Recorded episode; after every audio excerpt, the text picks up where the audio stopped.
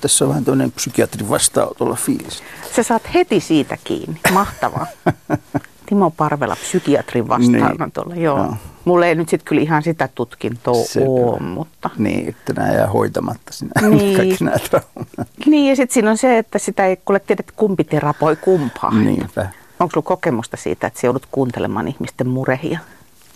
Ei, ei sen kummemmin. Olen aina varmaan ollut semmoinen ihminen, joka asettuu siihen kuuntelijan rooliin. Että on se tietyllä tavalla varmaan johtanut sitten ammattiinkin ja ammattivalintaan, mutta että se on semmoinen jotenkin luonteva tapa olla. Mieli sä ennemmin kuuntelet kuin kerrot itsestäsi. Kyllä, näin, näin sanoo vaimoni myöskin, että mä olen se, joka keksi simpukan. No se oli aika rankka lausunto kyllä vaimolta. no, no, no, hyvin totuudenmukainen varmaan. Mäkin teen töitä niin, niin tiukkaa tahtia, että, että mä, kun on tämä vanha klisee, että kirjailijan pitäisi ensin elää se, se elämä, jossa sitten kirjoittaa niitä kirjoja. Mutta niin, tota, kyllä mun on kirjoitettava enemmän oikeastaan muiden elämästä kuin, kuin omasta. Niin mun omassa elämässä on suuri tapahtuma, ja jos lintulaudalla on talitiaisen lisäksi myöskin sinitiainen. Okei, että sillä mittakaavalla. Joo, tällä, tässä, tällä mittakaavalla tapahtumista puhutaan. Joo. Tänään oli muuten kolme harmaa haikaraa siinä meidän mm. pelloilla. Niin, sä siis asut keskellä ei mitään ja...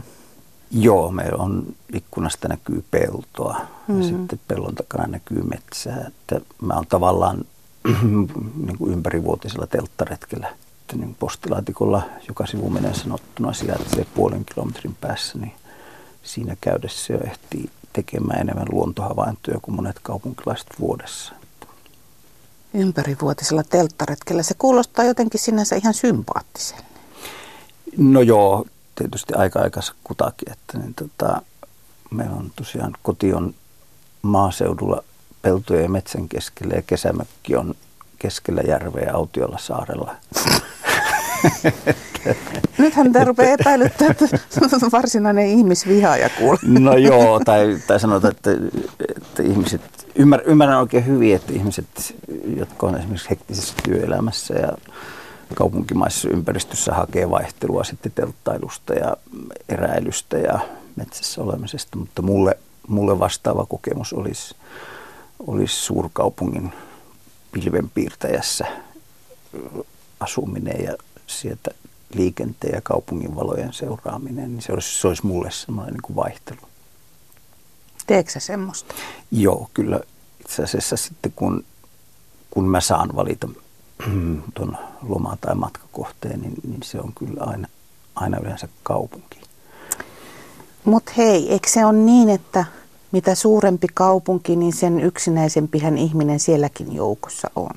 Joo, kyllä toki, mutta jostakin syystä tietysti tota, ihmisluontoon kuuluu se, että, että haluaa edes nähdä niitä lajitovereitaan. joskus me, meillä, meillä sattuneesta syystä, niin ne on joskus vähän, varsinkin, varsinkin talviaikaan tietysti kun maaseudulla elää, niin ei siellä näe edes naapureita, kun muutenkin joutuu liikkumaan otsalampu päässä suuren osa aikaa. Että ne, tota, et siihen nähden tietysti sitten niin kun se, että pääsee ylipäätänsä vaan semmoiseen ihmisvilinään, niin on, on mulle usein ihan suurta terapiaa. Sunhan pitäisi perustaa semmoinen ihmisten ruokintapaikka siihen niin, se, joo. niin sitten sä voisit tehdä niin. niitä havaintoja. Niin, mä, se on, mä oonkin ajatellut, että yksi vaihtoehto, että rupesi ilmoittamaan noille lintupongareille mitä kummallisempia lintuhavaintoja jos ei muuta, niin rupesi katselemaan niitä sitten kodin ikkunasta. Mä oon aina ajatellut niin, että jos ihminen on paljon omissa oloissaan, niin sittenhän sen täytyy tarkoittaa siitä, että se viihtyy omassa nahassaan tai oman päänsä sisällä aika hyvin. Eli asiat on loppujen lopuksi niin kuin aika mallillaan. No joo, kyllä olet siinä varmaan oikeassa, että itsensä pitää aika hyvin sietää, että tämän ammatin itsellensä tai taakakseen ottaa. Ja niin, niin mä onkin ja on huomannut, että kun vanhemmaksi tulee, niin yhä enemmän viihtyy omissa oloissaan, mikä ei välttämättä aina ole se kauan se hyvä juttu. Että, että kun mun työvuoteni kiertää silleen, että mä aloitan tuossa koulujen alun aikaa ja lopettelen sitten, kun koulut loppuu, niin kyllä siinä toukokuussa alkaa olla sitten sellainen olo, että rupeaa jännittämään jo postissa käyntiä ja niitä vuorosanoja, mitkä joutuu esittämään siinä, kun pakettia lunastaa. Että, että siinä mielessä tietysti tota, se semmoinen erakoituminen, niin ei, ei se aina ole siunaus tai aina on niin kuin edes vapaaehtoinen valinta, vaan se, se vaan sitten ammatti erakoittaa myöskin tavalla, josta ei itse aina edes, edes välttämättä nauti. Mutta, mutta kai kyllä mä varmaan olen ja on varmaan aina ollutkin ihminen, joka kestää yksinäisyyttä niin varsin hyvin. Sekä konkreettista yksinäisyyttä että sitten henkistä sellaista. Mäkin olen tosiaan niin kauan, mä olen kuitenkin pää, päätoimisena kirjoittajana ollut, ollut parisenkymmentä vuotta ja kaiken kaikkiaan yli 25 vuotta tehnyt tätä hommaa, niin, niin nyt kun on itse on 50 täyttänyt ja sitten välillä joutuu aina sellaisiin tilanteisiin, missä joutuu, joutuu ihmisten kanssa tekemisiin, vaikkapa joku kokouksen tapainen tai palaveri, ja, niin tulee välillä tulee semmoisia niin kuin, niin kuin epäuskoisia oloja, että katsotaankohan mua jotenkin, jotenkin oudosti, tai että, että käyttäydyinkö mä nyt niin kuin normien mukaan vai, vai en. tavallaan, tavallaan rupeaa jo, jo niin kuin kaikkoamaan toi tommonen. Sitten tietenkin se vielä, kun ammattiin kuuluu, että milloin minkinlaisten satuolentojen kanssa seurustelee pitkät päivät, niin täytyy joskus oikein niin kuin komentaa itseänsä sitten ihmisten ääreen ja, ja täytyy tehdä töitä, että, että ei, ei rupea, mm, miten nyt se olisi. Mutta sehän on toisaalta myöskin Suomessa ihailtu asia, että joku uskaltaa olla omituinen. Se on tietysti asia erikseen, että jos ei sitä itse edes tajua, että on omituinen. Joo, joo, eikä se, ei, se ei välttämättä ole kauhean mukava tunne, että se on joskus jopa hyvin epämukavaa. Mä oon pari kertaa ollut tämmöisen järjestön puheenjohtajana. Ja sitten vaan se semmoinen niin kuin ristiriita sen arki, arkiolemisen, työolemisen ja sitten, sitten se, että pakkaa asiakirjasalkun ja ottaa tärkeitä papereita matkaansa ja menee päättämään oikeiden ihmisten oikeista asioista, niin sen huomasin vaan, että se oli niin kuin häiritsevän iso itse asiassa. Joo, ja kun siis suomalaisethan ei kyllä varmaan kauhean helpolla huomauta siitä, että jos joku käyttäytyy jotenkin tavasta poikkeavasti. Sitä puhutaan kyllä sitten selän takana pitkään ja hartaasti, mutta siinä hetkessä niin harva uskaltaisi sanoa, että Timo kuule ei ole tapana niin kuin tehdä noin. niin jo. Käsi pois nenästä. Mistä sä luulet, että moni muuten syntyy tuollainen vääränlainen hienotunteisuus? Kun onhan kansoja, jossa niin kuin kaikki asiat sanotaan ja lauotaan suoraan päin naamaa, mutta suomalaiset on jossain asiassa töksäyttelijöitä, mutta sitten just pidetään niin kuin suu kiinni. Tekis mieli sanoa, mutta ei kehtaa sanoa tilanteissa. Mä jotenkin mm, ajattelisin, että se on semmoinen niin kuin inhimillisten tunteiden kohtaamisen pelko aika, aika usein kyseessä. Että toivottavasti nuoriso ja luultavasti onkin, onkin tässä asiassa meidän ikäluokkaa viisaampi, mutta kyllä Suomessa varmaan aina on, on pelätty näyttää niitä tunteita ja pelätty konflikteja ja, ja, ja riidan haastamista ja meidän jotenkin traditio ruokkii sitä, että, että ollaan hillittyjä ja tietynlaista semmoista vähän niin kuin, eikä se sattumaa ole, että suomalaiset jotenkin kokee japanilaiset tietyllä tavalla niin kuin mm. jotain yhteistä he, heidän olemisen tämmöisen aasialaisen tyyneyden kanssa. Että kyllä meilläkin se on ollut varmaan ihailtua, että, että joku ei hötkyile, joku ei, ei hermostu vähästä, joku on tyyni ja rauhallinen. Että, että ihmistä, joka näyttäisi ulospäin voimakkaasti räiskyvät tunteet, pidettäisiin Suomessa varmaan jotenkin, jotenkin hyvin epäkorrektina. Rasittavana. Rasittavana ja, ja vaikeana ihmisenä ja, ja, ja ei missään tapauksessa kykenevänä mihinkään vastuulliseen työhön. Timo Parvela, pappa hetkeksi silmät kiinni. Okei, okay, mulla on ollut koko ajan. On vai, hyvä. No, mä en ole kattonut sinne päin. Onko sulla mitään muistikuvaa siitä, koska sä oot ollut ekan kerran teltassa? Joo, mä, jos se nyt teltaksi lasketaan, niin, niin kovasti halusin ja sain lahjaksi. Mä oon ollut varmaan ehkä viisivuotias olettaisin. Neljä viisivuotias sain semmoisen intiaanitiipiin, joka oli siis neljä tikkua ristissä ja jonkun verran kankaan retalletta siinä välissä. Varmaan pinta-ala oli ehkä puoli neliöä sillä tiipiillä. Mutta tietenkin mä halusin siihen, siinä nukkua, enkä edes sen kokoisena mahtunut siihen pieneen tiipiisiin, mutta mä muistan, muistan hyvin nukkuneeni sillä sillä, että on varmaan niin kuin, että pää oli siinä tiipiissä ja muuten sitten siinä, siinä ulkopuolella jonkunlainen patjakin siihen varmaan raahattiin. Se oli varmaan niin kuin ensimmäinen, ensimmäinen ja saattoi olla yksi mukavimpia telttakokemuksia. Mutta sitten sit myöhemmin 70-luvun alkupuolella asuttiin Jyväskylässä ja semmoisella tuoreella omakotialueella ja siellä sitten aina kesäisin kiersi sana, että kenenkä, kenenkä pihaan nyt oli soputelta pystytetty ja sitten arvottiin tai kyseltiin, että ketkä pääsisi sinne nukkumaan.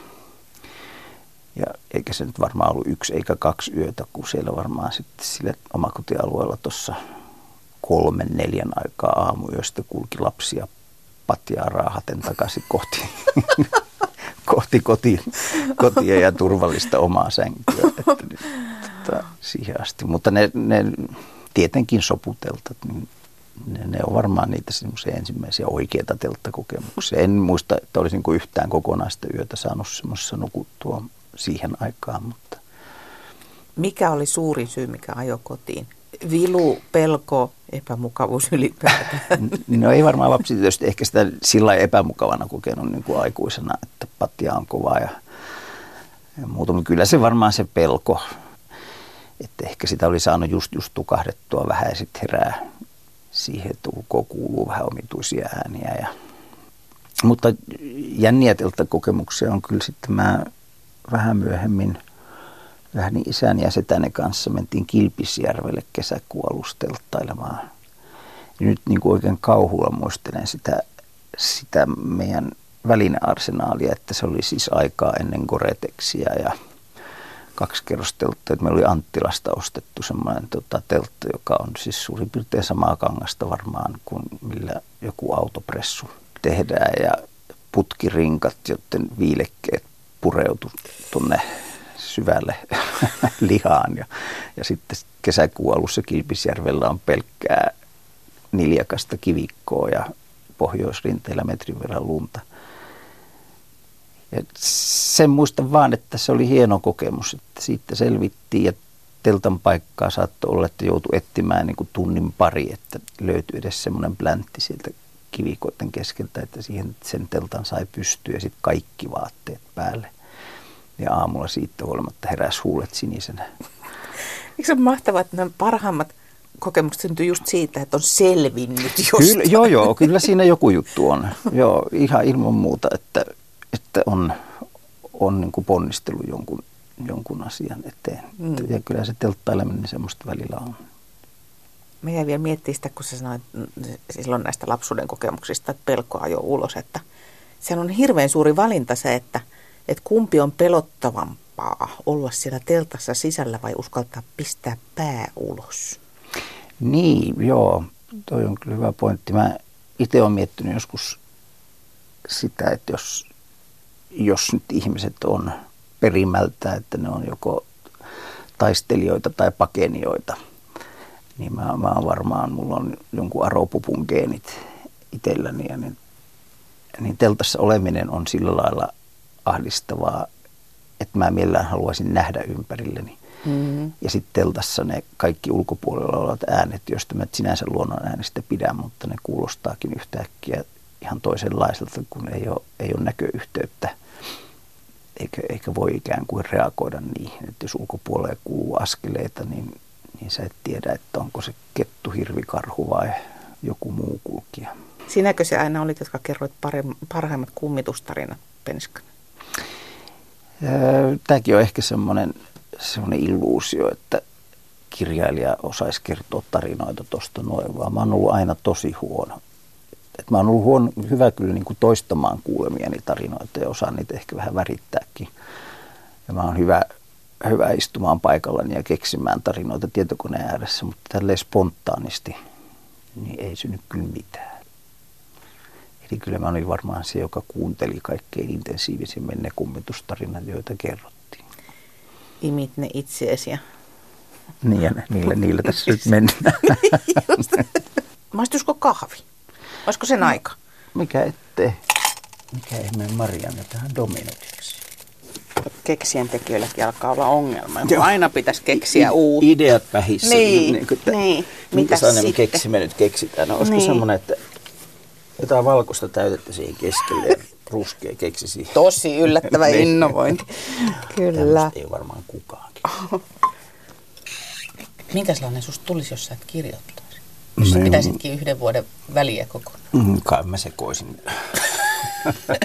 ei kukaan kestäisi. Niin, aika nopeasti, joo. Et, Etkä sä ei- kestäisi itseäsi. Niin, niin että ei, ei siinä enää ihan hirveästi ei jäisi jäljelle. Että, no, varmaan mä katsoisin Masterchefin ja Top Chefin ja, ja, ja, ja Temptation Islandin ja kaikki, kaikki, kaikki muutkin telkkarin varastojen metsästäjät. Jollakinhan se tila pitäisi täyttää. Mutta on jännä siinä mielessä, kun siis työhän muodostaa nykyisin ihmisille hirveän suuren osan identiteetistä, mutta musta tuntuu, että kuitenkin kaikki haluaa pitää jotenkin vähän sitä rajaa, ehkä keinotekoisestikin korostaa mm. sitä, että et ei se työ mulle kaikki ole. Sä oot niin tosi sidoksissa siihen kirjoittamiseen, että onko sulla niinku identiteettiä ilman sitä kirjoittamista ollenkaan? Kun sanoppa se, kyllä mä tota mietin itsekin mm, niin kuin välillä, että eh, ihan siis, jos heti pitäisi vastata, niin sanoisin, että ei. Että se on, kyllä, kyllä mä niin kuin jotenkin sit niinä aikoina, kun en kirjoita, ja sitten sitä on jatkunut vaikka nimenomaan kesälomalla on sitten pidempää aikaa, niin, niin sitten jossakin vaiheessa on, on sitten myöskin semmoinen, että väistämättä meinaa mieli mennä perimmäisten kysymysten äärelle, että kukas mä nyt sitten oikein olen. Mm. Mikä, mikä tämä tää kaveri on nyt, joka... Nyt tulee se hetki, kun joutuu sanoa käsipäivää itselleen. Joo, nimenomaan, joo.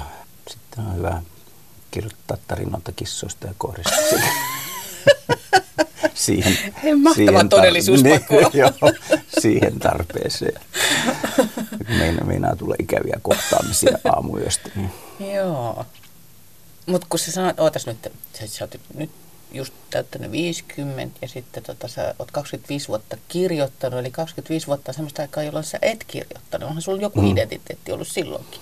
Onko se sitten vaan ollut, että olet, olin lapsi, olin nuori, olin tai nuori tai sitten se on ehkä nuorena joustavana ihmisenä on helpompi dumpata asioita jonnekin. Niin kuin, Niin. Että nythän tässä tietysti 50 rupeaa olemaan kaiken näköisiä elämänvalintoja tehtynä ja niiden kanssa joutuu mm. sitten loppuelämänsä kärvistelemään tässä. Että niin, tota, tai, valin, tai jät, äh, tekemättömiä valintojen kohdalla tietysti entistä enemmän. Niitähän tässä iässä kohtaa, että entäs jos mä olisinkin tehnyt noin. No se on tietysti sinänsä kiitollista, että, että käsittääkseni kertyneet vuodet on vain plussaa kirjoittamisen kannalta, että aina on enemmän sitä matskua, mitä pöyhiä. Ja... Mä, mulla on itsellä sanonut, että aina vaan vähemmän ja vähemmän niitä ideoita.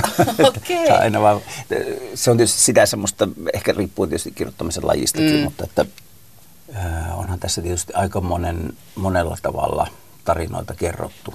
Ja sitten kuitenkin itsellä on semmoinen olo jo, jo itsensä ja päänsä takia, että haluaisi uudistua. Ja tietyllä tavalla tietysti kokee, että on semmoinen vaatimuskin tulee, tulee lukijoilta, että että ei jauha sitä samaa kaviouraa koko ajan. Niin tota, mutta että kyllä se uudistuminen tietysti se alkaa olla aika mahdoton vaatimus, että pakosti kyllähän tässä nyt on jo muodostunut joitakin tapoja tehdä asioita ja ne, ne toistuu ja varioi. Mm. Ehkä sekin pitää vaan hyväksyä.